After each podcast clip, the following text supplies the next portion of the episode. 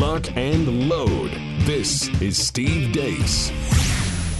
The Steve Deace Show. And greetings. Happy Monday. Hope all of you had a great weekend. I'm Steve Deace, Todd Erzen, and Aaron McIntyre here with me. Let us know who you are and what you think about what we think via the stevedeace.com inbox. You can email the program, steve at stevedeace.com. That's D E A C E. Like us on Facebook, MeWe, Parler, Gab, and now Getter, G E T T R, by the way. You can go to all those places and check us out there. Just look for my name. You can also follow me on Twitter at Steve Deace Show. And again, it's D E A C E. And if you're looking for clips of the program that are free for you to share uh, and sample, but also free of censorship. You will find them at rumble.com slash Steve Deace Show. Again, that's rumble.com slash Steve Deace Show. A little hat tip to our colleague, Rob mm-hmm. Eno, for today's, sh- today's shirt. All right. Saw him sporting this, went out immediately and purchased one for myself. It says Fauci lied and people died. So, yeah, I need one. Yes, they're available right now at Amazon with an emphasis probably on right now. All of a sudden, if these things start getting popular, Amazon's going to be like, yeah, we maybe don't want to carry that shirt. Okay. So uh, thank you, Rob, for letting me know this shirt existed so that I will annoy everybody. Uh, in fact, today is uh, our uh, our family grocery shopping day and everything when I get off the air here. So, I mean, I'm going to be wearing this all over the place today, you know. So, hope to start some nice positive conversations. You know, that's me. I mean, I'm always looking to edify. People know that. They know that I have the spiritual gift of encouragement. They know that. All right. Encouraging you not to be an a hole. That's my spiritual encouragement here today. Don't don't be a douche. How's that? Is that good? We'll see where it catches. Right, there's a, there's another promo for Yaron right there. At least that that's about as good as I get. Probably is maybe a good way of putting it. I'm in a bit of a mood uh, today with what has gone on this weekend. I mean, I wish I had one of these things with me right now. Um, yeah, I know I'm supposed to tell you that tasers are non lethal self defense weapons. They're small and lightweight. You can carry it around in your purse or the glove compartment of your car. Uh, and yet, despite uh, being a, a, small in in package, uh, they pack a wallop in incapacitating an attacker, uh, and it, it's saved hundreds of thousands of lives. Um, I, I know that. I know that's what I'm supposed to tell you, but I'm just really in a mood to just indiscriminately tase. Can I say that? Is that a crime, by the way, to indiscriminately tase? Do you know? Should we find out? Well, I'm in a mood to maybe find out. You can, uh, by the way, in most U.S. states, own a taser device without a permit. So if you're thinking, you know, I could really use a little non lethal self defense and fun, uh, you can get your taser today. T A S E R. T A S E R. Just go to uh, taser.com and use the promo code Steve. You'll get 15% off at taser.com, promo code Steve. Odds are higher than ever before that random tasing will hit somebody who deserved it anyway. So indeed, I'm I'm in the mood to watch a good tasing. I might even just jump online here during the break uh, go on YouTube and just search tasers, tasings, and just in, enjoy uh, the scene uh, the, for at least a few minutes. I'm just in the I'm in the mood for a good tasing. We are going to tase you um, some lies and distortions because whoa nele, have they been flowing freely all weekend long? This is this is one of the worst weekends for disinformation I can remember since this thing began. Hmm, that's, it's, saying, it's saying something. In fact, it might be the worst. Where like everyone's wrong and right. People are actually right from the wrong premise. I mean, I, I, it's just. I, I couldn't keep up with I it. Mean, it. It is. It's a. The truth is a chloroformed room right now. Okay. So at the bottom of this hour, next hour, we'll have our Monday town hall uh, as a way of saying thank you to our uh, our Gab following. We hit uh, we eclipsed over ten thousand followers there. So, in as a way of saying thank you, they get to do the Ask Me Anything this week, and so they'll get to ask the questions for our town hall next hour. But at the bottom of this hour, I am going to attempt to filter through as much distortion as possible when it comes to vaccines and efficacy and the Delta variant and the data. And um, I have no narrative here. We're just going to look at data. That's all we're going to do. All right. We're just, we're going to move beyond because what do you do now when the when COVID Stan's house is divided against itself? What do you do now when Fauci and CDC are are now doing dueling, and I don't mean D U A L, D U E L. They're at loggerheads. They're doing they're doing dueling narratives because CDC is putting out dueling samples of data that are not reconcilable either. All right. What do you do with this? You have a very, very confusing weekend. So at the bottom of this hour, we will attempt to filter through as much of that distortion with clarity as we possibly can. But before we get there, of course, we begin with even more clarity, courtesy of Aaron's rundown of what happened while we were away. What happened while we were away brought to you by schizophrenia. The White House and its allies can't quite get its messaging straight on anything related to coronavirus. Late last week, White House Deputy Press Secretary Karine Jean Pierre hinted at more lockdowns. If scientists come to you at some point down the line and say, it is our opinion that there should be shutdowns and there should be school closures, you would do that? Well, we listen to, like I said, we listen to the CDC and the, the expert and the and their guidance. Not too long later, though. The way we see this is that we have the tools in our tool belt to fight this this this variant to fight this vaccine. And we we are not we are not going to head towards a lockdown. Nevertheless over the weekend joe biden was asked if americans should prepare for more restrictions because of the delta covid variant all probability. NIH Director Francis Collins had this really super not confusing thing to say about the Delta variant. It is reaching very high levels, and we are now once again seeing case levels per day closing in on 100,000, which we haven't seen since February. So this is really a different virus than last year. On Friday, CDC Director Rochelle Walensky told Fox News the government was quote unquote looking into a federal vaccine mandate. Later, she tweeted, quote, to clarify, there will be no nationwide mandate. Meanwhile, Dr. Anthony Fauci says you're violating other people's rights by not wearing a mask. So a person's individual, individual decision to not wear a mask not only impacts them, because if they get infected, even though they say it's my decision, if I get infected, I'll worry about that. But the fact is, if you get infected, even if you are without symptoms, you very well may infect another person who may be vulnerable, who may get seriously ill. So in essence, you are encroaching on their individual rights because you're making them vulnerable. By the way, here's what Dr. Fauci had to say about personal rights back in April. What objective uh, outcome do we have to reach before before Americans get their liberty and freedoms back? You know, I, you're indicating liberty and freedom. I look at it as a public health measure to prevent people from dying and going to the hospital. You don't think Americans' liberties have been threatened the last year, Dr. Fauci? They've been assaulted. Their liberties have. I don't look at this as a liberty thing. In completely unrelated news, the American Medical Association stated last week that sex should be removed as a legal designation on public birth certificates. Science! The CDC imposed eviction moratorium ended over the weekend. Renters all across the country now have to actually pay their rent again if they don't want to be kicked out. In New York, Governor Andrew Cuomo says Private businesses, I am asking them and suggesting to them go to vaccine only admission. Go to vaccine only admission. South Dakota Governor Kristi Noem tweets Workers whose employers are mandating a vaccine for continued employment have the power to say no. Our robust economy and job market gives them the option to find a new employer that values personal choice and responsibility and doesn't force mandates on their employees.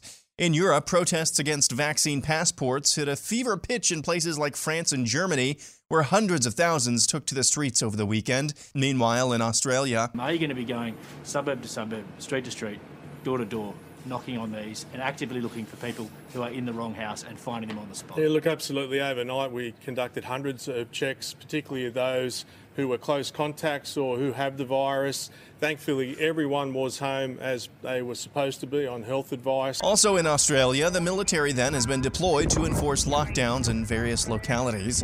A reminder about Daily Defiance I want videos of you, yes, you listeners and viewers of the show, speaking at your local school board meetings or other public venues, holding your local officials to account for either COVID restrictions or other pressing issues. Send your defiance to dailydefiance1776 at gmail.com or on Twitter at DeaceProducer using the hashtag Daily Defiance, and your video clip could be featured on the montage. And finally, this is through the partnership that That's Joe Biden at some governor's event being handed a note that says, quote, Sir, there's something on your chin. Biden appears to wipe it off and perhaps put it in his mouth. And that's what happened while we were away. We all have elderly grandparents and parents that do things like this. They just usually do them in nursing homes, not while they're in the White House. Right? That's, that's good. Aaron's montage brought to you by Ruff Greens. We've been telling you about them for quite a while now. It is the supplement powder that you spray on your dog's food so that all the vitamins, minerals, nutrients likely stripped from that food once it uh, left the factory uh, go back in so your dog feels and even maybe looks better and healthier. But you might be thinking, hey, what if what if our dog doesn't like it? You know, we, we mix that stuff in with our uh, our pet's food and and they reject it. So, uh, you know, it was a waste of my money. Well, here's one way to find out. We'll just give you the 14 day jumpstart bag to get you started. We'll give you that for free. You just pay for the shipping, but the the bag itself is free. So a couple bucks out of you for the shipping. The rest is on us to see if you don't see a difference in your pet in two weeks or less when you go to ruffgreens.com. R U F F for ruffgreens.com or call 833 Ruff Dog. Again, that is 833 Ruff Dog. To Aaron's montage, we go, and I'm going to get into more specific data next segment. All right. But for now, I, I want to give you kind of a general overview as you're watching the the whole system here collapse. I mean, COVID Stan is just it, it's collapsing upon itself. And it's even arguing with itself right now. I mean, I'm I'm seeing tweets from former CDC officials who have been lockdown Larrys this entire time that are now like, we just can't follow this any longer. It's all over the place.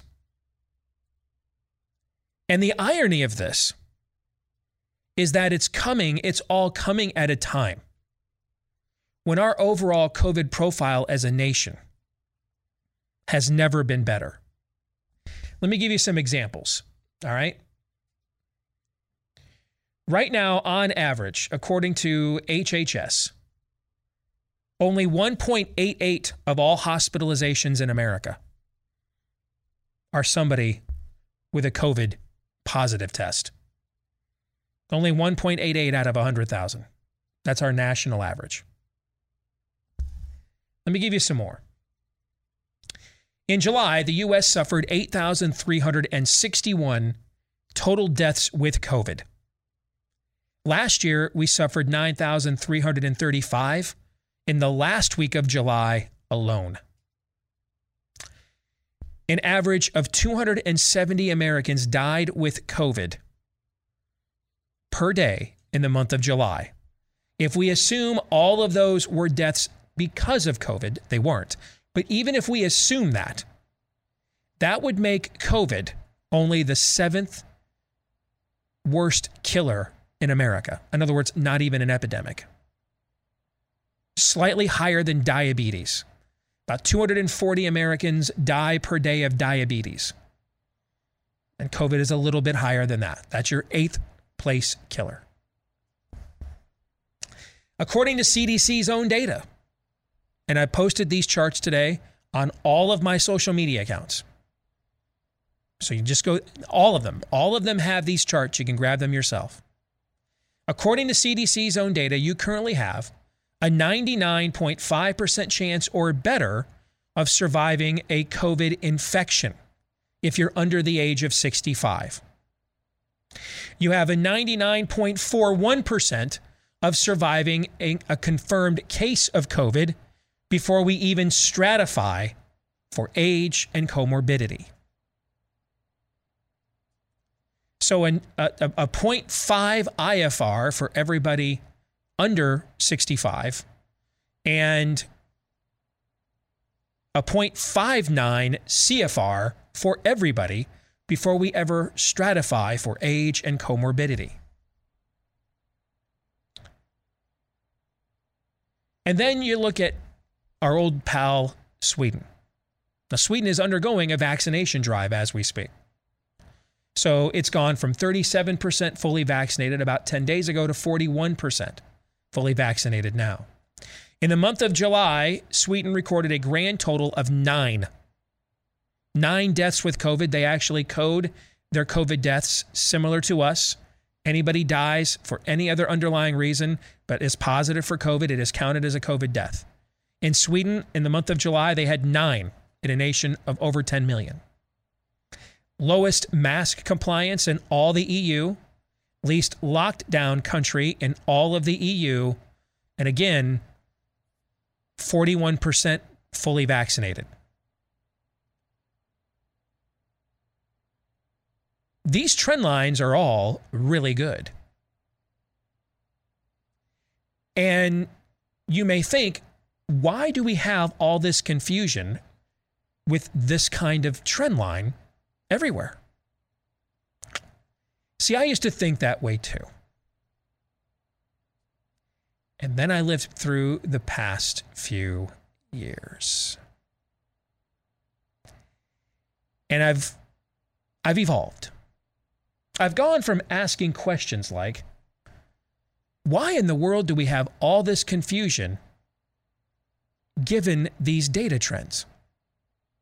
To realizing after what the last few years have done to me, I now understand and realize that we have all this confusion because of these data trends.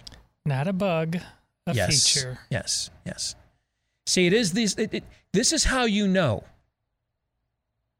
that these data trends I'm citing for you are all accurate. Because this is why there's so much confusion. This is why not even COVID Stan can get on the same page.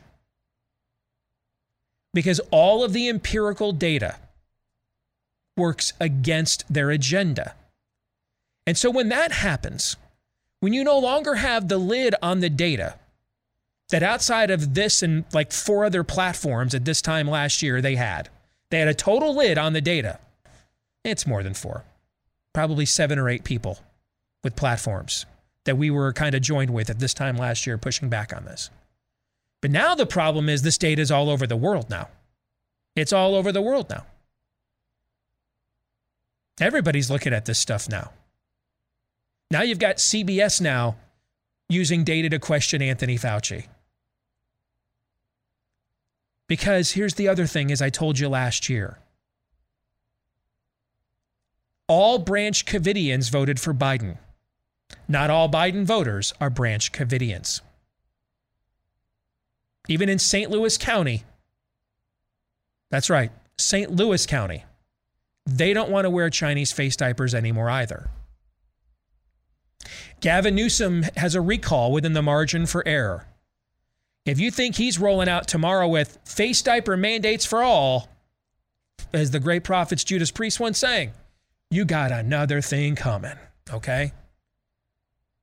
Gretchen Whitmer took a look at her internals earlier this year, and the Michigan around the same time the Michigan Department of Health told her to shut it all down. She not only didn't shut it all down, she reopened everything, got rid of the masks. How come Arkansas Governor Aiden Hutchinson, Asa Hutchinson, I should say, how come Asa Hutchinson is getting his er, his in? He's basically become the Mike DeWine of David French's. Well, he's not running for reelection. So he gets to show you his true colors. He doesn't, I, I, I need a special session so we can face diaper the kids again. He gets to do that because he's not running for reelection. Think he'd be doing that if he were? No. No. Similarly, Mike DeWine is all like, well, I don't think we need more mandates and uh, masks. Uh, you know, we, we got other ways we can we can take a look at uh, dealing with this in Ohio. A few of you, when I post this data, you'll tweet back to me or you'll Facebook back to me or comment back to me. It's just too bad none of this will matter. It, you're dead wrong. All of you are dead wrong. You're somewhere between wrong and soft. You bet your sweet bippy it matters. Because if it didn't, places like Michigan and California would look a hell of a lot more different right now. Even Cuomo knows.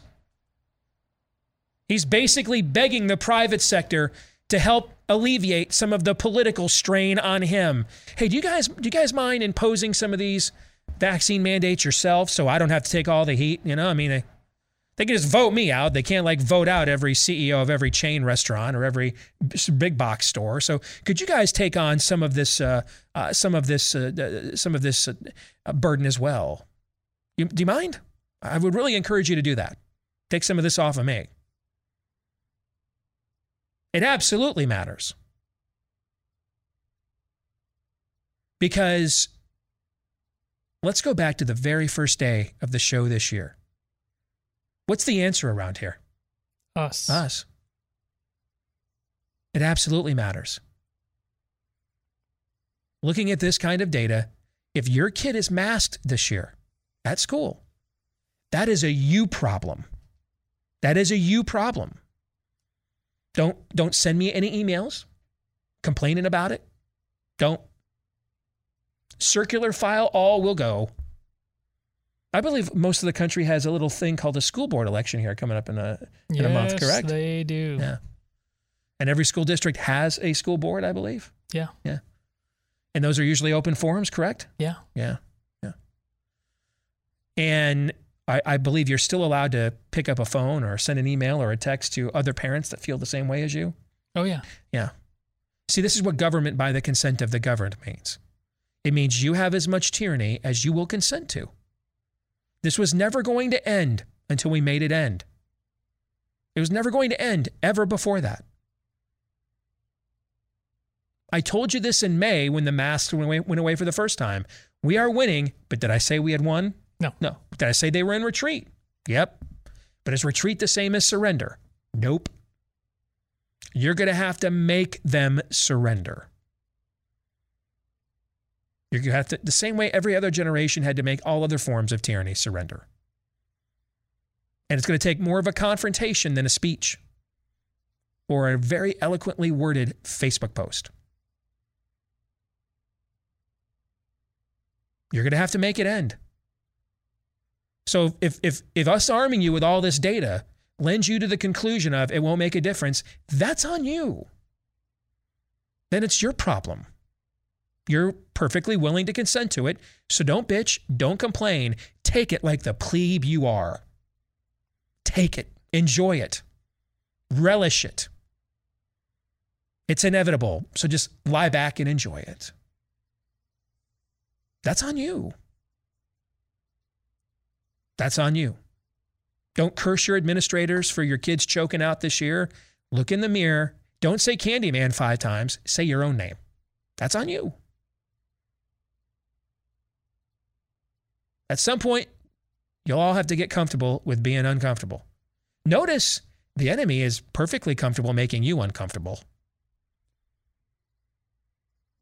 They seem to, or shall I say, he seems to, Really enjoy it, as a matter of fact, gets off on it. So then do something about it. You can see they can't get on the same page because they they have no narrative right now. They don't have one.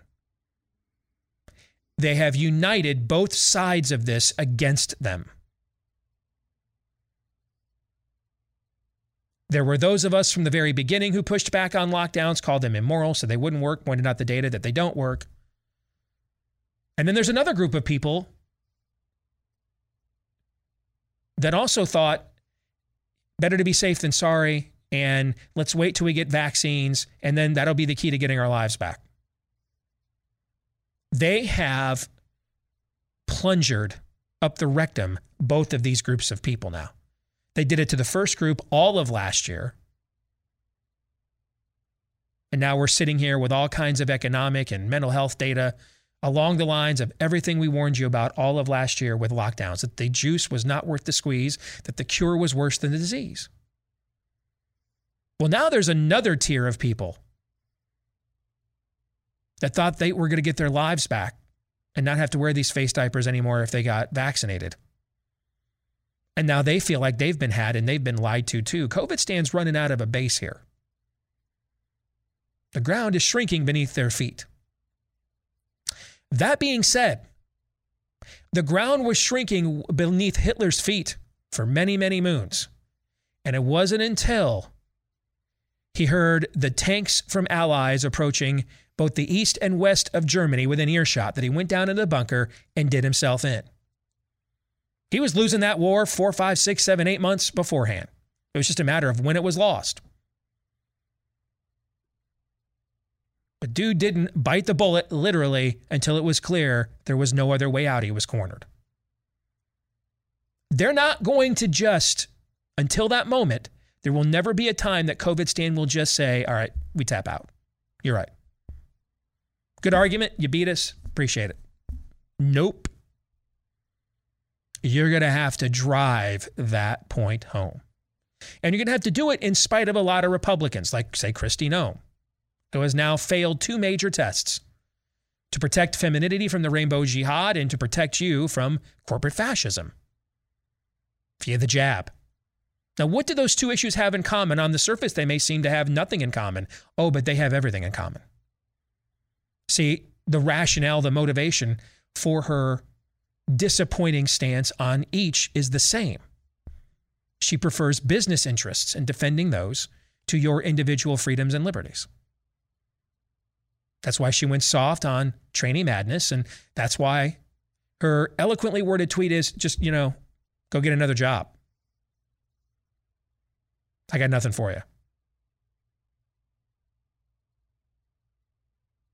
Now it kind of makes you think that maybe her real valiant stance against COVID Stan last year really wasn't so much about protecting the individual rights and freedoms and liberties of South Dakotans as much as it was protecting South Dakota's business interests. That seems to how do you reconcile now what she did with COVID on what she's done with the two biggest issues that have emerged in the country since forced vaccination and gender trainee madness? The only thing that reconciles them is she's just chosen the side of business interest on all three. Businesses didn't want to be shut down last year. Businesses don't want to lose an NCAA event because, uh, and, and the traffic and tourism for that because you took a stance on the trannies.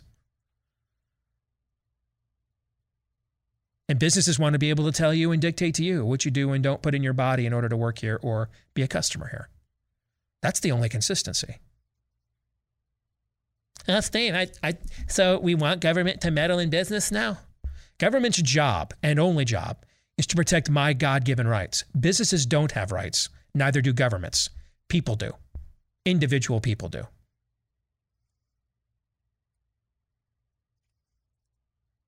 And their job and the pledge they take is to defend our freedoms and liberties against all enemies, both foreign and domestic. But you're right. I'm sure if some Tory loyalist after the, the Redcoats left Yorktown decided, you know what, I'm going to have a few hang back and, and join me here in my pub or at my silversmith shop or on my farm, I am sure the founding fathers would have said, it's a private business. They can do what they want. Right.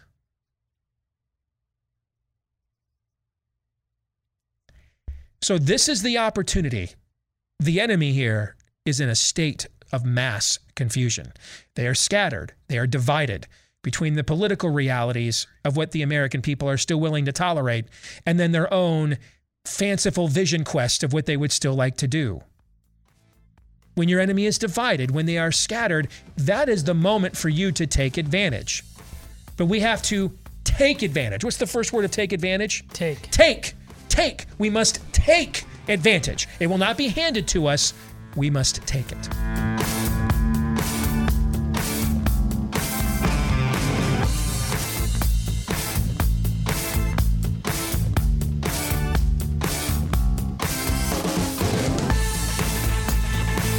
You know, we keep hearing about politicians follow the science, like the mayor of Washington, D.C., follow the science for another mask mandate, while I then go out and officiate a wedding with no masks, right?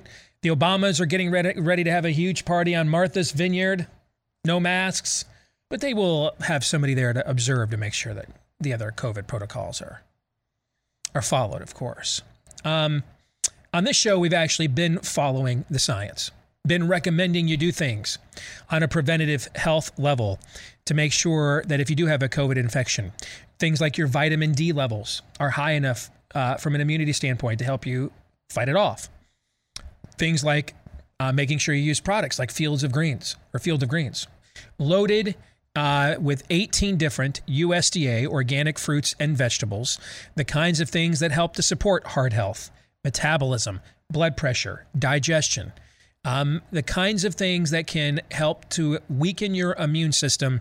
That's the kinds of things that this product helps to strengthen. And with just one scoop in any water based drink, you mix it and you're good to go. You're going to get more fruits and vegetables than the average American will probably get in a day, if not more. All right. So if you want to check it out, they've got new flavors as well. I'm using the wild berry right now. It tastes great. BrickHouseSteve.com is where you can go. Use my name, Steve, as the promo code at checkout to get 15% off at BrickHouseSteve.com. Again, BrickHouseSteve.com, promo code Steve to get 15% off. Yes, I am wearing a Fauci lied, people died t shirt today. And it's very apropos because this this just concluded weekend was full of as much misinformation from every direction as I can remember since the beginning of COVID. So, we've already sort of laid out for you in broad terms how the data shows things in the country are trending very well. I want us to now zero in on the Delta variant and I want to I want to look at how it performed in other countries. And we're going to do this with two countries that have higher vac- vaccination rates than the United States. And then we're going to look at one with a much, much lower vaccination rate so that we get a well rounded sample. Okay, Let, us start in the UK. Now, the UK did not come out of lockdown until July 19th. Its Delta variant case climb began around June 4th. From that day to its peak on July 17th, about 43 days, cases in the UK rose a whopping 772%. However, there was not a parallel stark rise in deaths in the UK. In fact, the UK, with a population of 66 million, hasn't eclipsed 100 daily deaths since March 23rd that's actually 130 days ago. It is reasonable to also assume that the natural immunity levels in the UK are lower because of the longer lockdown, too. Now, the UK is currently reporting 55.9% of its population is fully vaccinated, compared to 49.1% of the US. So, I mean, that's not, not statistically insignificant difference, but it's really not that much bigger when we start looking at these massive population sizes. And so you also have to assume that the US has more natural immunity because we've been far more open and for far longer. So now let's go to Israel. Israel had one of the strictest lockdowns in the entire industrialized world. Israel went weeks reporting zero cases until it reported 123 out of nowhere on June 21st. July 28th, it hit a current peak of 2,328 cases. That is a massive 1,793% increase. Now, it's still too early to tell if Israel has hit its case peak. It has been above a couple thousand for the next couple of days, but lower than where it was July 28th. If it has reached its peak, that would put Israel at about a 37 day escalation scenario. So within range of what we saw with the UK at 43 days. However, the highest daily deaths Israel has recorded over these 37 days of case escalation is just four. And that's in a country of over 9 million. It has not hit double figures in deaths since June 10th. That's 52 days ago. Given Israel's far stricter lockdown, it's also reasonable to assume it has a lower rate of natural immunity than the U.S. as well. But Israel also reports 62.1% of its people are vaccinated, which is almost 25% higher than the U.S. So now we've looked at two countries with higher vaccination rates. Let's go and finally look at India, where Delta variant originated. Remember, it was originally the Indian variant. The daily case curve there in India with this variant began to escalate around March the 18th. From that date until its peak on May 8th, that's 51 days, cases rose an absolutely insane 945% in that country. Now, India has a population of 1.4 billion. To put that in perspective, that is more than three times the total populations of the United States, the UK, and Israel combined. That could also explain why its escalation scenario lasted longer because there were more people, a larger herd. 50 days later, cases in India decreased over 800% from that peak. But now, unlike what we saw with the UK and Israel, India did see a parallel rise in deaths. Daily deaths in India exceeded 5K on May 23rd, or about two weeks after the case peak. So that is the same lag period that checks out with what we've seen throughout the course of the pandemic. Cases spike, Two to three weeks later is when you will see an associative spike of hospitalizations and deaths. Now, 5,000 dead is a much larger number in a day than, Israel, than India had ever recorded. Still, in a country of 1.4 billion, that is statistically not a very high number. But you cannot ignore the fact, though, that deaths rose in India during its escalation scenario 3,115% from where they began. India also has one of the lowest vaccination rates in the free world at 6.7%. However, the daily deaths in India did drop 818% over the next 50 days from that peak, and they are still dropping as we speak in real time, by the way. This would imply the higher levels of natural immunity because of the paltry vaccine numbers there. So, what does this mean for the Delta variant here in the US? From a public policy perspective, and that's how we've always looked at this now, we're not doctors. When we want to talk about treatments, we bring on people that actually do this Dr. Ryan Cole, Dr. Uh, Peter McCullough, for example. Tomorrow, we're going to have Dr. Robert Malone, who first patented the mRNA technology on the show. So when we get into treatments, we go to people who are specialists in that area. We, though, are specialists in this on this show uh, as public policy analysts. So we're looking at it from that perspective, because that's also the perspective that your politician should be looking at it from. The, a country is more than a public health department, or more than a hospital, or more than a hospital system. There are far broader concerns you have to weigh because any action you take will have an equal or opposite reaction. So, is the cure worse than the disease? So, we strictly draw conclusions on this show from a public policy perspective because that's our area of expertise, not specific treatments. All right, I think that we can draw three conclusions from a public policy standpoint from this data sample. Number one, let's look at transmission. From a transmission standpoint, it's pretty clear in all three of these countries that the Delta variant is going to Delta variant. All right. Neither lockdown or higher vaccinated countries could stop their escalation scenarios. And I would argue that our escalation scenario began around July 13th, which would be 20 days ago. Now, cases were rising in the country before then, yes. So we could still quibble on what the exact launch date is from the time prior. But we cannot argue how much cases have risen since that date. Since that date, cases in America have risen 216%. The case escalation scenario from these other countries would also suggest we're about halfway through ours. Again, we could quibble are we on the front half of halfway or the back half of halfway or right at halfway? But we're probably somewhere in that range, given on when you think this started. And given the rise in breakthrough cases, meaning cases of people who are vaccinated in the US, um, Bloomberg just found there's been over 100,000 of those in the country. That coincides as well with what we saw in Israel and the UK, which are each more fully vaccinated than we are.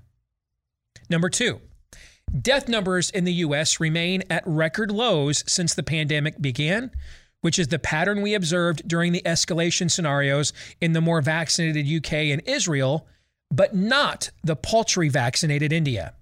On June 10th, before the current Delta variant escalation scenario, the US recorded 489 deaths.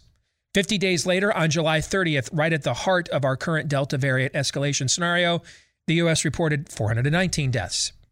During our Delta variant escalation scenario, we have recorded record low numbers of daily deaths since we started charting them in March of 2020. Therefore, we are currently following the same epidemiological pattern as the more vaccinated UK and Israel, such as skyrocketing cases while deaths remain at record lows, and not the pattern we saw in the paltry vaccinated India, where both exploded simultaneously. But what about hospitalizations? Well, deaths and hospitalizations tend to rise congruently. Hence, from a public policy standpoint, there's really no need to break them out. In other words, if we're not having a death rise in the US, hospitals aren't suffering collectively either. Now, let me stop there and pause for a clarification. We are offering more treatments in hospitals now, like remdesivir and Regeneron, than we were before when it was go home, isolate for eight months, and if you can't breathe, come into the ER, put you on a ventilator and hope you don't die. So hospitals are still off are, are now offering more treatments. So there would be more reasons to visit an ER, even if you won't be admitted. You may just want to get in a monoclonal antibody treatment. So that's why I use the phrase here suffering collectively, because we could see an increase in ER visits without a subsequent rise of death for people going there for treatments, right? That's also why the hospital number I cited for you last segment was admissions, not ER visits any longer. We're looking at COVID related admissions. Only 1.88 of every 100,000 hospital admissions in the country right now are because of COVID. Okay. Is, did I clarify that? Okay. Absolutely. Yeah. That was that's an important, important. That's a yeah. very important distinction we had to draw here. Okay. So so let's go to India for our third conclusion. India does tell us, though, that our public health officials and media are ignoring natural immunity at their own peril. Because, yes, ivermectin was used there by several Indian states, but not systematically enough to account primarily for the large decrease there within such a vast population. However, you know what would account for it? Seroprevalence would, i.e., hitting a herd or population, population immunity threshold. That would account for it. If we're going to credit the vaccines for keeping deaths low in the countries with the with uh, or keeping deaths lower than they are with countries with lower vaccination rates, then we have to be intellectually honest about India at the same time. So, just as the data clearly implies that the COVID therapeutics couldn't contain Delta transmission in Israel and UK, but still helped to keep deaths down, in India, the data implies natural immunity was the primary weapon that crushed its curve, although at a higher cost of life. Now, both of these scenarios should be good news for us because since we've been one of the most open countries for a year now, we should have a higher rate of natural immunity too. We also don't have a caste system with a permanent underserved, underprivileged uh, by on purpose, purposeful acts of government doing so, like what they have in India. And we also have about almost half the country fully vaccinated as well. It's right about 49%. Therefore, it is possible here that we could end up with the best of both worlds versus Delta. We could potentially keep deaths down and have a shorter escalation scenario with therapeutic vaccines and natural immunity working together. This constant ignoring and dismissing of natural immunity by our health and media elites is doing tremendous damage to their credibility in real time. Natural immunity is clearly our friend right now.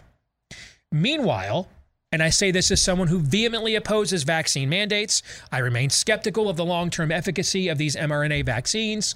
But I just don't believe that you can make the claim that they did nothing to help the death rate in Israel or the UK at all. We can argue about what it, what the level of help was, and then you can argue with me about whether the side effect risk is worth that output. But you cannot, in good conscience, make a blanket claim that they didn't save any lives in those countries. It just you just can't. The data clearly suggests they did. There's no other way to explain how deaths remained low in lockdown countries with low natural immunity during their escalations because they're not using ivermectin in Israel and the UK. So that means you have to wrestle with what happened in India. So, what does this all mean? It means we should be coming together right now and not being torn further apart. It means vaccine mandates won't stop transmission. They're dividing us needlessly. Uh, as, by the way, is completely dismissing the role vaccines seem to have played in mitigating some level of severity at the same time. The data clearly suggest, at least for now, that we need both therapeutics and natural immunity to crush the curve and keep deaths low. That calculus may change with future variants or future adverse side effect data. But for now, based on the data we've looked at so far, that appears to be strongly the case. Now, of course, Delta, like most variants and mutations, could also just be a weakening of the virus as it looks to find its place to endemically survive. That could also explain higher transmissibility with lower lethality to some extent, but we still must confront the Indian death rise. The Indian death rise occurred. We still must confront that. Finally, as I pointed out last segment, we are winning here in real time. The truth is our friend. Let the data speak for itself. To have public health officials and media elites act as if they're a hammer and everything is a nail only breeds suspicion and division. Let the truth have its day, and let's just simply follow the data. Now, we're going to have an Ask Me Anything coming up in the next hour.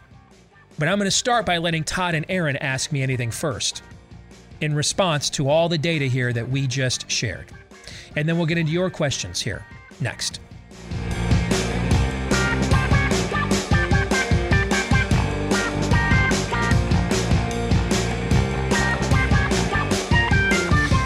Fauci lied, people died. Back with hour two here, live and on demand on Blaze TV, radio, and podcast. I'm Steve Deace alongside Aaron McIntyre and Todd Erzen. You guys have been very, very patient. I appreciate that. We're going to let you talk here in just a few minutes. Uh, first, let us know what you think about what we think. Look for me, Steve Deace, on Facebook, MeWe, Parler, Gab, now Gettr. Uh, you can follow me on Twitter at Steve Deace Show or email the show, steve at stevedeace.com. That's D E A C E. Uh, again, D E A C E is how to spell the last name. And if you, again, want to see free clips of the show that are also free of censorship, go to rumble.com slash Steve Deace Show as well. Again, rumble.com slash Steve Deace Show. Finally, if you're a podcast listener, thank you. You played a major role in the massive growth of this program, particularly in the last year. Please, if you haven't done so yet, uh, hit the five star review up for the program. Also, the subscribe or follow button, depending on which podcast platform you prefer. Those of you that have done that, thank you very much. You have also paid or played even a larger role in our growth, and we just we cannot thank each and every one of you enough for doing that for us. So, thank you again. All right, coming up here this hour, it is our Monday Town Hall Ask Me Anything brought to you by our friends over at ExpressVPN. So, you probably uh, think when you're browsing incognito that you really are incognito, right? Eh, not so much. You ever read the fine print of that? Uh, it says that your activity still might be visible to your employer, school, your ISP. So, how do they even get away with calling it incognito. To really stop people from seeing what you're doing online, you need uh, to do what I do and use ExpressVPN. I've got it installed on all of my machines, including my phone and my uh, my laptop here in the studio. Because if you think about all the times you've used Wi-Fi at a restaurant, a coffee shop, a hotel, your parents' house, every site you visit could be logged in by the administrator of that network, and that's still true even when you're using incognito mode you want to truly go incognito, check out ExpressVPN. Uh, it encrypts all of your network data, reroutes it all through a network of secure servers so that your private online activity stays just that private. Uh, and they, you literally just use this with one button. Uh, you tap it to connect, and your browsing activity is secure from prying eyes. If you want to stop letting strangers invade your online privacy, protect yourself at ExpressV as in victory. ExpressVPN.com slash Steve. Again, use my link, ExpressVPN.com slash Steve. Find out how you get three extra months for free. Find out how to get three extra months for free when you go to expressvpn.com slash Steve. All right, let's get to it. It's our Monday Town Hall. Ask me anything. Our followers over at Gab will get to ask most of the questions this week, but we're going to let Todd and Aaron chime in first and foremost because you guys were very patient why while I just unloaded data, uh, a cornucopia, a bazooka cannon of data here in the first hour of the show, trying to provide some clarity to what I think is the most confusing weekend we've ever had since COVID began. So we'll start. Aaron, I'll go with you first. What do you think? So after after uh, listening to all of that and seeing seeing the wide swath of vaccinated, unvaccinated, natural immunity, not natural immunity, and, and the reasonableness of uh, of why the countries that were chosen were chosen.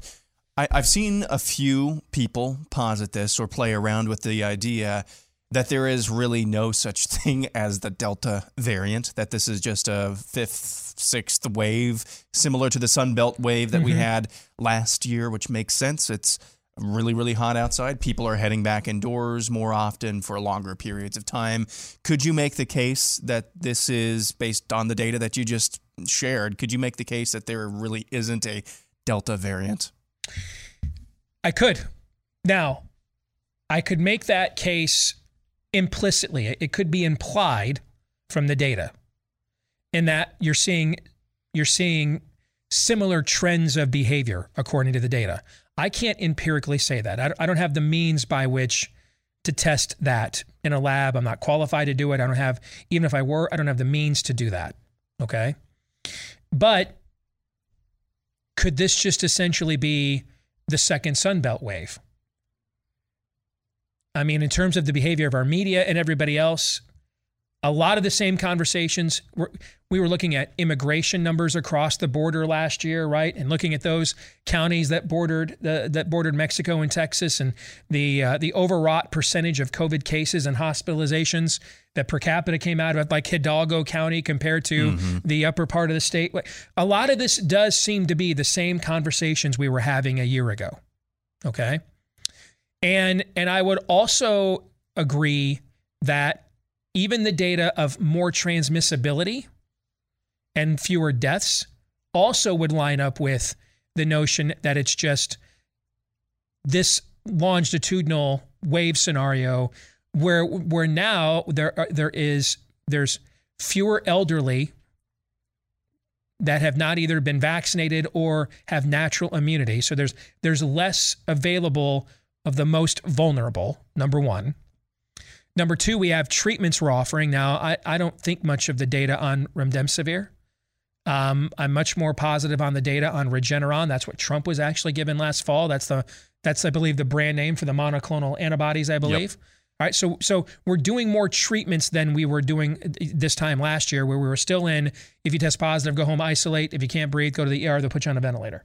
So between a healthier population that's more aware, more treatments, some role of therapeutic vaccines, and um, and then fewer, less amount of dry timber out there for a virus to infect a second time around.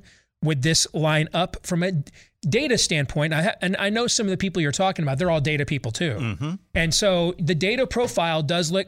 I don't know that it would look much different if we if if we were just calling this the second Sunbelt wave and not a Delta variant.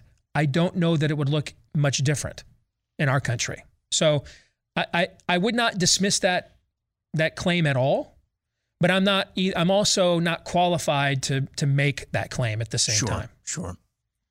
Todd, what about you? Well, I just saw Justin Hart post a little while ago something that is not going to come as a surprise, but I just He's want- one of our OG COVID Stan pushback OGs from day one, guys. Yes. Just want to reset it. Uh, nine. I- don't know the population, the particular country he's talking about here, but it, Nine, he's been solid all the way through. 96% of deaths had two or more comorbidities. 67% of deaths had six or more existing conditions. 87% of hospitalizations had two or more conditions. Now, India, that number 5,000, it put in context of that place's uh, th- that that country's population. It, it listen, for, it's we're talking about data. We're not talking about the value, theologically speaking, of individual lives, but it is a, a tiny, tiny number. You know what they don't have over there in India per capita, like we have obesity, obesity, diabetes. Hey, it's not a paragon of health over there, but they don't have those things like we do. I put all that out there to ask you this question. Why do I have to care about the efficacy of vaccines on any level and advocate for that? Even though I, listen, me, the, the uh, anti vaxxer here, Steve is absolutely right. It, you, don't be stupid. Don't deny the fact that they have some therapeutic value.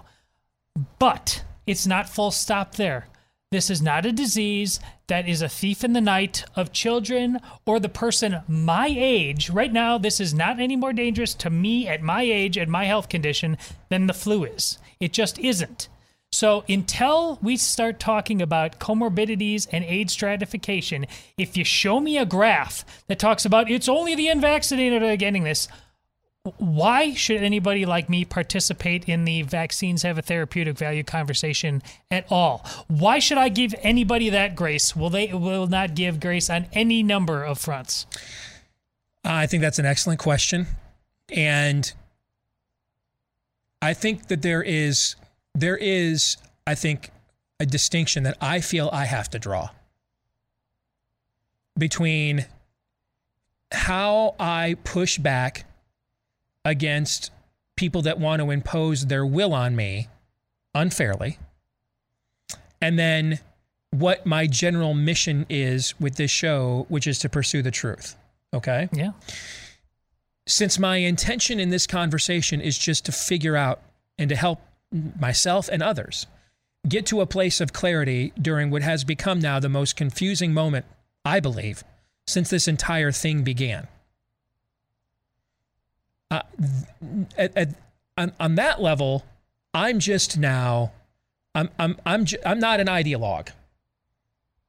I'm now, I'm now just, let's just start with what the data says and let's establish some form of plumb line here. Because right now we've got the CDC arguing against its own narratives. It's, it's putting out two different narratives at the same time. It is putting out, it is putting out data that shows there is a possibility of a higher viral load in the vaccinated. Where actually there is data in a place like Israel where that could seem to be true, actually. The problem is it put this data out from our country using using using a study in India with a completely different vaccine that was not that was not peer reviewed in a paltry vaccinated country number one and then number two it's it it it, it put it out using what it did cite in our country specifically contradicts what their holistic data also shows. You see what I'm saying? Mm-hmm. So we're in a place right now where even when CDC is warning us about something that does exist in some other places, it is using terrible evidence and data to do that. And so spot the lie. Yeah. I mean I mean I, I, the first thing I think we had to do here is get to a place of clarity and plumb line. Because we are dealing I am pro-life. I'm not allowed to bear false witness. That's my belief system. I don't get to do to you totally what you get to do to me. My belief system doesn't allow me to do that. I don't get to re- I don't get to return mustard gas for mustard gas, and I know you agree with that. Yes. Right. So we're always going to be at some form of a disadvantage. Uh, uh, well, we assume we're at some form of disadvantage tactically because there's just some depths and and and plumb that we can't plummet to. This is why I want to start with what's the truth. Because I think the way we overcome tactical disadvantages like what you're talking about, why should I give you any benefit of the doubt when you have, you still uh, won't allow a single, there's not a single state in this country still, not even Ron DeSantis' Florida, where they have made it available for you to go get an ivermectin prescription specifically for uh, COVID anywhere you want in a state as a prophylaxis. Not one. So if you're going to lie about that, why should I give you the benefit of the doubt on anything? To me, that argument comes into play when you want to mandate something on me and we go to the public policy standpoint, right? But before I have to get there, I need, I believe, to know what the truth is. And and so like a, a good friend of ours texted us during the break. They're so fed up with this, they're they're going out and getting a high priced civil liberties attorney to push back on this. And they said, Hey, if you were his client, what would you want to ask him? And I said, We need some form of a lemon, lemon test here. Okay. Because right there's now, a lot of lemons. Yes, because right now, what what efficacy must the state prove to infringe on civil liberties? Because we all are pro-life on this show. If if if data showed that masks absolutely were lifesavers, would we have taken a different position on this in the last year? Perhaps. Perhaps. Perhaps to some degree. Yeah. To some degree. Okay. We still I, we still might have taken a not big a fan of a mandate, but you do need to know you are taking somebody's life into your own hands if you don't wear a mask. At the very least, we would have done that. Yes. At the very least, right? Yes. But did the data show that? No. No. So right now we're in a position, and I think this is where the premise of your question is solid. We're in a position right now where COVID Stan doesn't have to prove any any efficacy at all, and then just gets to impose. Yes. Okay, and that leaves us arguing against impositions.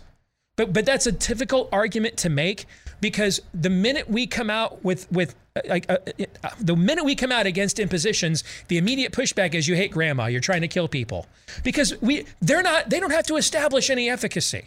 It's like if a prosecutor got to accuse you of murder, but never had to present any evidence that you did it right? Right. And then and then you just go up there to defend yourself, and every time you could you could point out data that I wasn't even in here. You, you- I'm not on your. You videotaped the event. I'm not in there. And the whole time they just they get to say, uh, "What do you, uh, you you you you just want murderers to go free? You love murder, do you? You see what I'm saying?" Yeah. And the judge just sits there and says, "All right, hey, murder's bad. They accuse you. You're Yeah. guilty." We we can't win that way. We we have got to force them to prove and i'm all for people like liberty counsel. I i just gave them i'm about to give them the biggest individual donation i've ever given anyone in my life. So at this point i would argue by any means necessary to exempt yourself from a vaccine mandate by any means necessary because we don't know the long-term efficacy of these vaccines or their side effects. We don't know that. But eventually we got to win an argument where we establish a precedent that the state must prove some form of efficacy before it dares to impose on civil liberties. That the juice is worth the squeeze. Right now, we don't have that. Because I said so, because the data. Even in the cases we've won, like I cited last hour, where Gretchen Whitmer overrode her Department of Health in Michigan, did she do that because of poor efficacy or poor internal polling? What do you think the answer is? The latter. The latter. At some point, we must establish a legal framework where there must be an efficacy threshold that the state must cross before we begin even having conversations about limiting civil liberties. If we don't do that, then we're always, it's always going to come down to might makes right. There is no law, there's no, th- th- there is no rule of law. It's just rule of mob. And my mob is bigger than yours, or my mob has guns and yours don't. We right now the state doesn't have to prove any efficacy. They just get to make claims. They get to make claims that the vaccinated are spreading the virus, take two days to put out their data, and then the data they put out actually contradicts all the other data they've previously put out on the subject. But still, vaccinated must wear masks. Do you know? So I'm trying to get us to a place where the burden of proof is on them and not just us. What is your lemon test? What is your efficacy threshold? And no, I need more than every study ever done on the question showed masks don't stop airborne viruses, which is why we don't haven't worn them for flu season our whole lives. And then suddenly, when it becomes the new political solution in June of last year, a switch gets flipped, and you're just loaded for bear with studies that show masks worked, but none of them are are controlled studies or randomized studies. Funny how that works. You see what I'm saying? Yeah. If we don't force a debate on efficacy, then we have no we have nothing to push back with other than we just have our own mob now. And eventually they're going to wear us down. And eventually people are going to say, yeah, this is so bad, we have to do something about it. So I want us to figure out, first and foremost, do these things work at all and to what rate? There is simply no amount, there is no data anywhere in the world, in this country or anywhere in the world, that shows that these vaccines limit transmission of this virus to the justification of a mandate. They just don't. They just don't. We should force them to have to prove other to prove that they do. Right now, they haven't been forced to have to prove that va- the mask work. Nothing. And so I'm trying to drag that question out. I'm trying to force them to meet some credibility threshold other than trust the experts, follow the science. Right? Yeah. Does that, does that answer your question? Oh, and then some. But when it comes to interacting with would be tyrants, I think your attitude is exactly correct. I, I will grant you no accommodation because you have granted me none. So I don't believe we're having, we're unevenly yoked here. And the Bible commands me not to be unevenly Mhm. yoked. All right. So I, why would so this is where we kick the dust off our sandals, and Jesus says it would be better for Tyre and Sidon. Now, why? What was unique about those places? Correct me if my biblical history if I'm wrong, but I believe those were the countries of, uh, of that that that Jezebel was from, or I the cities so. of the country that she was from, like the worst queen in all of the Bible. Her husband, the worst king in all of the Bible. So, what Jesus is basically saying is those cities that provided the worst of the worst of your ruling class, it will be easier for them on the day of judgment than it will be these other places that have rejected your message. So, if you come to me and say, I get to impose my tyranny on you, then I'm going to come back the way you just suggested. Uh, no, you don't. And I will offer you no benefit of the doubt because none is being offered to me. So my answer is not just no, it's hell no, and come and try to enforce it. Let's see what happens. But but in, if in, in another arena, it's a little bit like do we kick the dust off our sandals or do we provide uh, apologetics for our belief system? Yes. Depends on the situation. Mhm. Yes. Okay. When it's very clear that there, this is not an honest conversation happening here and you're not open for business intellectually, that is when I kick the dust off my sandals and move on. Until it's clear there, though, then we provide the apologetic framework for why we think this way. And I probably could have just simplified my answer by just coming up with that. It was all t- good. Like 10 minutes ago. All right. More questions. Aaron.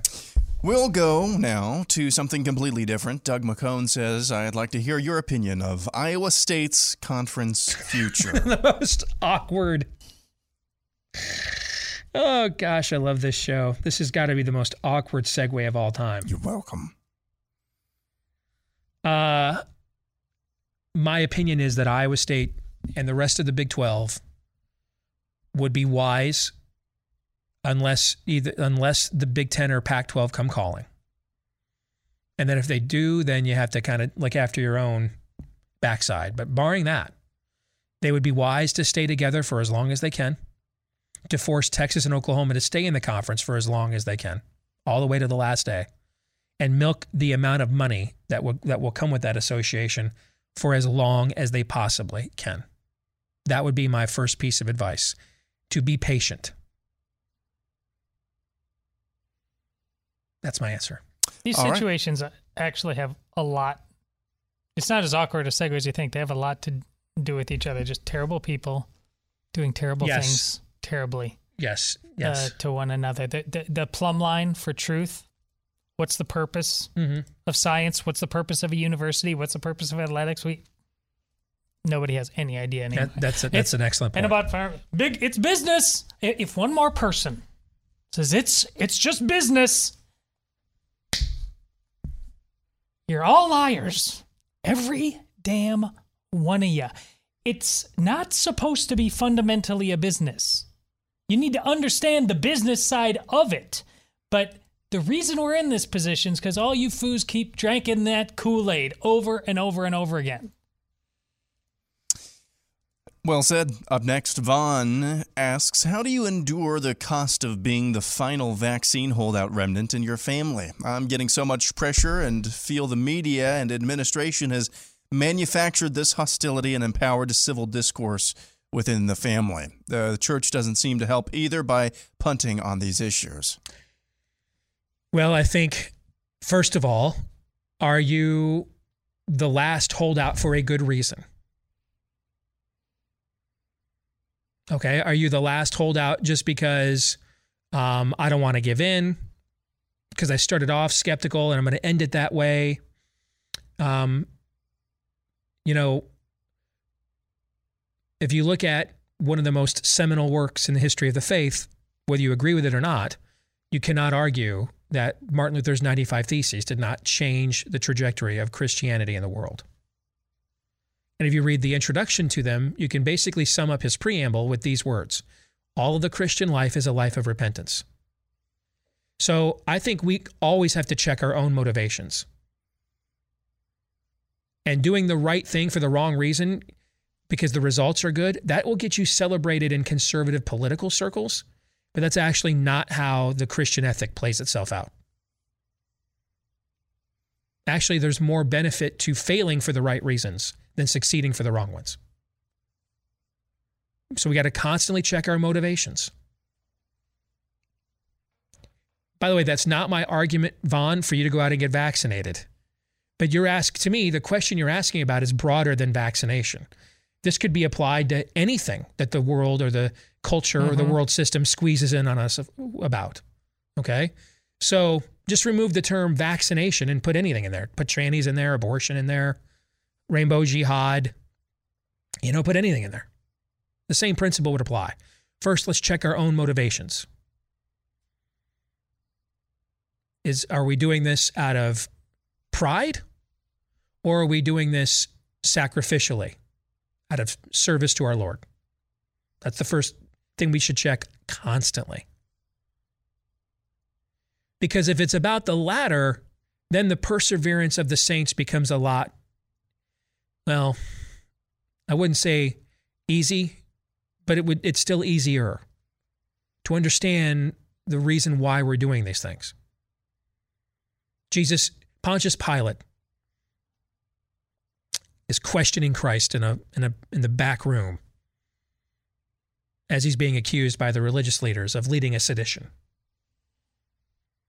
And Jesus says to him, For this reason I came into the world to testify to the truth. So that's our reason. So if he's if if if we're his and and he is ours and we take on the the the the identity of our master, of our savior, of our lord, then for this reason we remain in this world and we occupy in this world until he returns to testify to the truth. That's often why you hear me say the truth is its own reward. All we do is testify to the truth. What they do with it or don't do with it, not our problem. So, are you just holding firm because of ego and you don't want to give in? Or are you testifying to the truth? And sometimes what you're going to find is, you know what? I really kind of was just holding on for ego. But the more and more I examine this, it's I still had the right position, just maybe from the wrong motivation. And now, now you realize, so I'm just going to handle it differently. And I'm re energized to stand in the gap. You see what I'm saying? Mm-hmm. That's why it, it, there's always value in, in checking our, our motivations. That ultimately our motivation ought to be to testify to the truth. To testify to the truth. That's why we're here testify to the truth. So that would be my first thing for you, Vaughn, is to question that. And I think when when you come to a right and proper understanding of your own motivations, I think you'll find your resolve will be strengthened accordingly.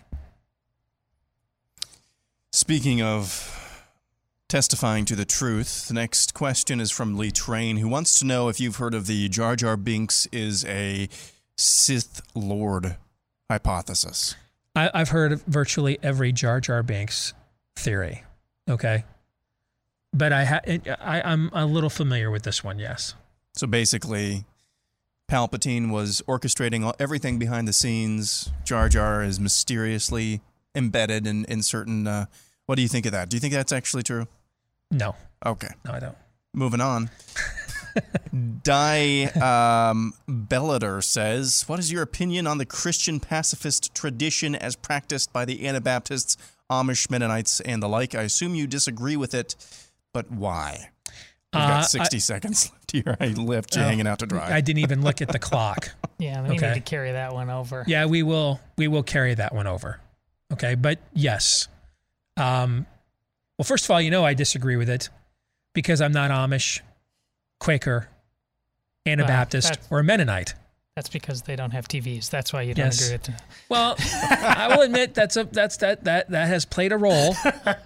It, it certainly played a role in helping me to aggressively pursue the pri- the, the the the and rightly divide the hermeneutic on this particular question. Okay. Nice. Way to undermine me. Way to undercut me. Although it's totally accurate, so I appreciate it. But um, uh, in general, um, Christ comes and confronts culture head on. Confronts it head on. Doesn't retreat to a quiet, his own private Idaho, but he comes and confronts it head on. I'll have more to say about this here when we come back.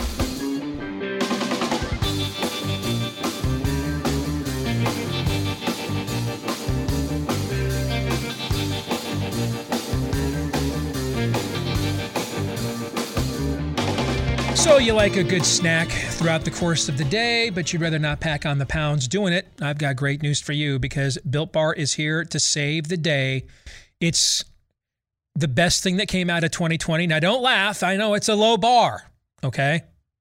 No pun intended. But Built Bar, see what I didn't mean to do there. Uh, but Built Bar would have cleared it even if 2020 wasn't such a crappy year because it's the best protein bar you've ever had. All great flavors, all covered in real chocolate, uh, up to 18 grams of protein, 180 calories or less. Even if you get one of the more, shall we call them decadent flavors like coconut brownie chunk, you can't beat it. Um, you're just not going to find a better product uh, with more nutrition and less sugar and calories. And I should also mention, easy on the tummy as well. All right. So if you want to save 15% off your built bar order, use the promo code DEACE when you go to built.com, B U I L T. For built.com, use my last name DEACE as your promo code. They'll give you 15% off at built.com.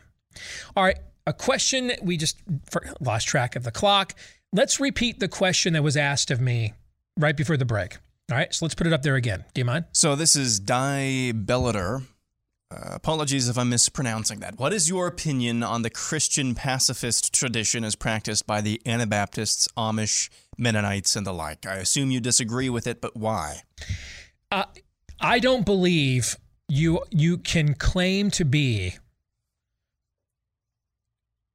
Trinitarian Orthodox and a pacifist. Because the God in the Old Testament who orders the Israelites to go into Canaan and become my, here's your sword, your army, you're my real time urban renewal program. And they weren't serving CDC approved eviction notices, right? Right. They were going to war. Either if you're a Trinitarian, the God who ordered that is Jesus. Jesus is God. So I'm, and of course, if you run astray of Trinitarianism, you know, my belief on that is you're somewhere from error to other places you don't want to be, according to historic Christianity. So right away, you're denying the character of God in your pacifism. And then what about the end of the story? Jesus returns with a sword in his mouth and a robe dipped in blood. He returns to wage war. So I, I just don't see how pacifism lines up with the character of God on any level. Now, I've got a lot of respect for the the character in the film Hacksaw Ridge. The movie was brilliantly done by Mel Gibson because what's hap- happened in these Anabaptist traditions is they haven't just become pacifists, they've become retreatists. At least the gentleman in the movie Hacksaw Ridge is like, oh no, this evil must be confronted, and I'm gonna I'm going to confront it up until violating my no violence credentials, or, or I shouldn't say credentials, convictions. What these traditions you've cited have done is I think they've not only denied some of the full aspect of God's character and persona, but then they've just retreated from the world itself. Now, why would you have to retreat from the world itself? Because there's no non confrontational way to engage the world. And the minute we get into any form of confrontation, it can escalate, right? Yeah. Yeah. So it's not just that they don't want to do any violence, they don't want to do any confrontation. I will listen to those who would argue against a non-violent approach. I don't agree with it, but when you when you go from non-violence to non-engagement, you just don't get any more engaging than God coming in the flesh in the form of a human child to be Emmanuel, God with us, to to have to get tired as we do, to have to use the restroom as we do, to get hungry as we do, to thirst as we do. You don't get any more confrontational than that.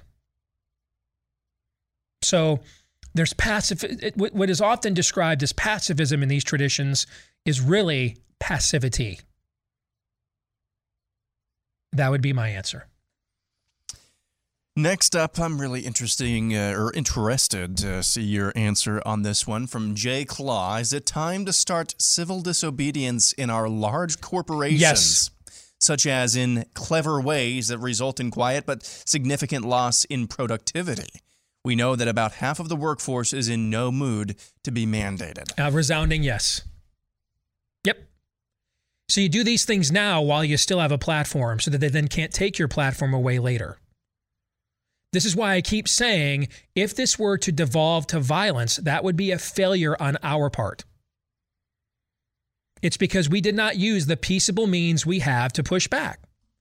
So, our friend Shannon Joy sent me something that in Rochester, a large group of nurses have basically said to the medical facility up there in Rochester, New York, uh, you, good luck firing us all. Can't replace us all. We're not doing your vaccine mandate.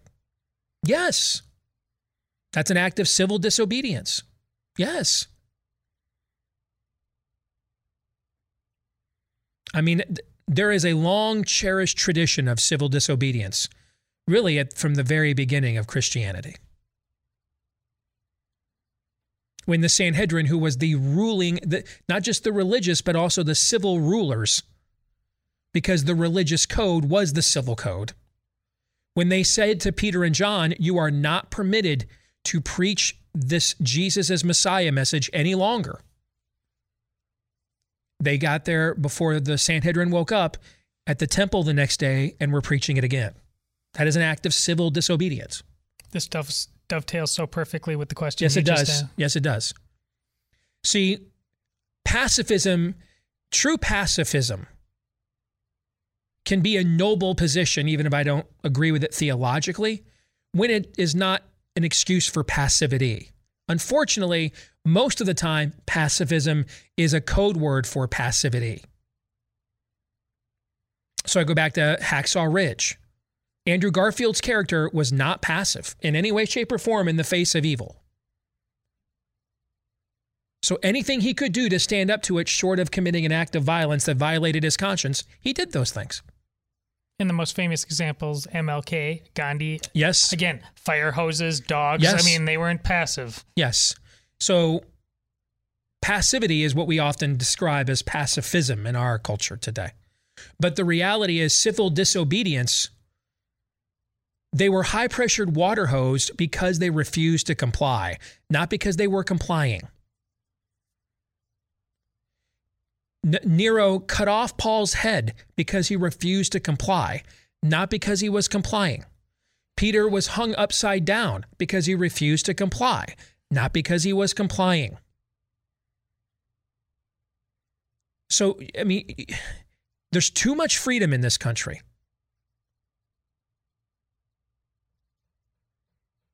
Rich, by our equivalent, millionaires or billionaires of the 18th century, almost all of them wealthy landowners, signed on to a document pledging their lives, fortunes, and sacred honors. And a lot of them paid it. A lot of them either were killed or ended up broke when it was over. The idea that we can't sacrifice a 40, 50, 60, 70, 80,000 dollar a year job? Really? Okay then, that's your god. Bow down, worship your idol. Love your monkey, touch it. Let's think that's easy for you to say. Really? Really? We the show hasn't risked anything in the last year and a half? No, we've risked some things. Yeah. Boy, man, if we were wrong about anything last March or April, would we be sitting here today in August of 2021? No. No, we were toast. I'd be working at Kum & Go. No doubt. I'd be failing the QuikTrip managerial exam again. All right? Circle of life, baby. yeah. So the you do these things so that you don't have to do worse things later on. Absolutely. Is it time for civil disobedience? You bet it is. Mass civil disobedience. The spirit of the age isn't going to stop until the cost of imposing on you becomes higher than it's willing to pay. Why did they stand in front of those high water pressure hoses in the South in the 50s and 60s? Because there were a lot of white folks living in places like Iowa, Ohio, Michigan, Illinois. They weren't living in the most racially, even though there was no slavery or segregation in those places, they weren't living in the most racially diverse neighborhoods at the time. Fair? Fair. And so their kids would come home from school, they'd slap the TV dinner on the TV tray, turn on a little news before Milton Berle came on, and they'd sit there with their kids watching black folks get high pressure water hose to the face by Walter Cronkite and Walt and Roger Mudd and Edward R. Murrow every night. And the kids start would look at mom and dad and say, Why is that happening in America?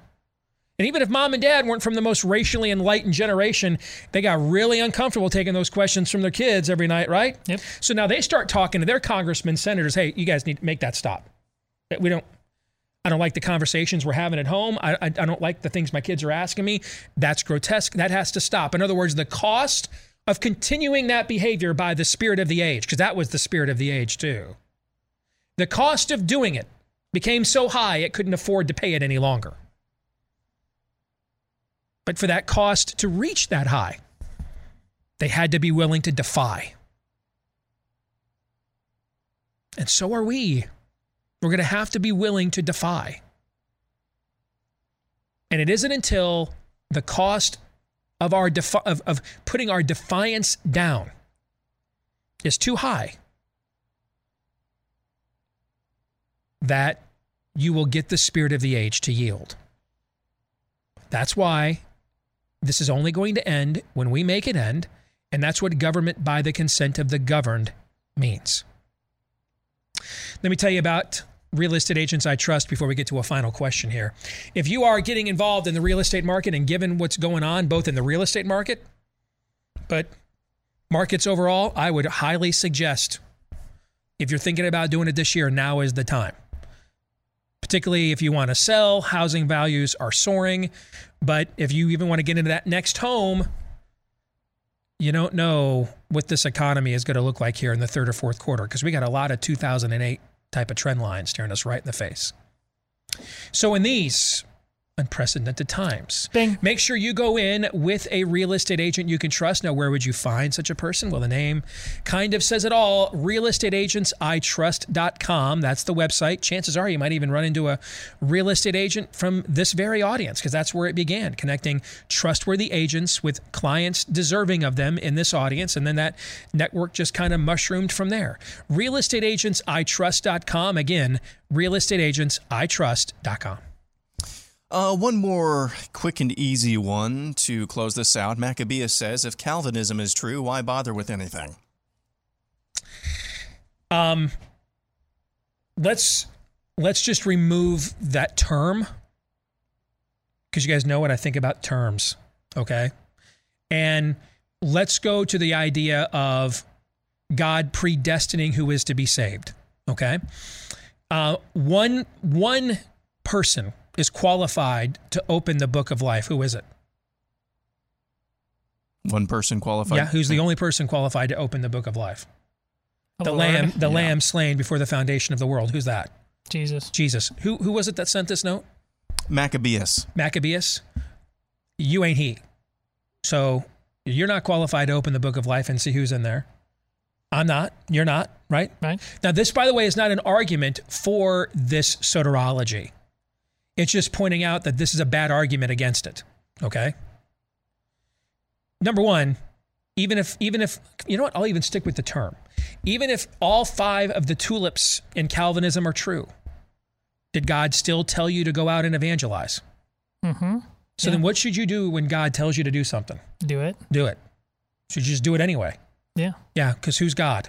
Him. And who's not? Me. Me. Yeah. Who is the only one qualified to open the book of life? Jesus. Jesus. Who's he? God. Lord. Yeah, God. Who are you not?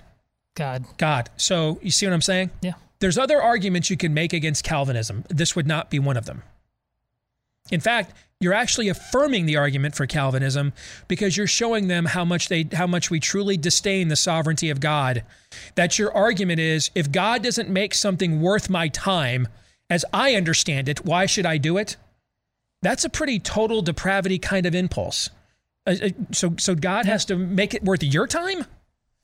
Really? Uh, because God said so. That- that's why. Period. Like, I, I, that's not a good argument against Calvinism.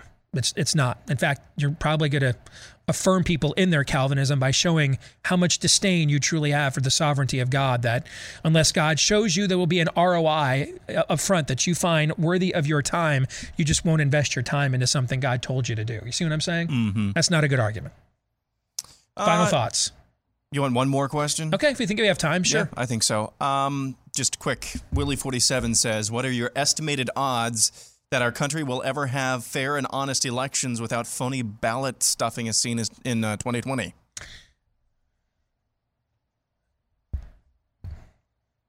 ask me that again after this midterm election without Trump on the ballot directly. Okay? Because by every trend line, I mean, they there, there's a train. I hear the train a coming. It's rolling down the tracks. I mean, that, by every discernible data point, they about to get poleaxed over there on Team D in this upcoming midterm. I mean, it's going to take something beyond dramatic. Okay. I mean, the economic numbers, the the confusion on COVID, the massive downturn on um, on um, uh, on optimism for the country. I mean, these are just as we were talking earlier. We got some 2008 kind of economic trend lines. We got some 1994, 2014 kind of trend lines coming for next year. Okay, that's why I want you to ask me that question again. Because if these trend lines were to continue, and you end up with anything other than a Democrat purge, then I would tell you your odds are probably pretty low. You know what I'm saying? So ask me this question again after we have this midterm election. Is that fair? Yeah. Okay. Because that's how you'll find out if Trump was a convenient excuse or if they're just going to run this playbook every single time now. Right. That'll do it for today's show. We are back at it again tomorrow, noon to 2 Eastern, right after Glenn Beck here on Blaze TV. Until then, John 317.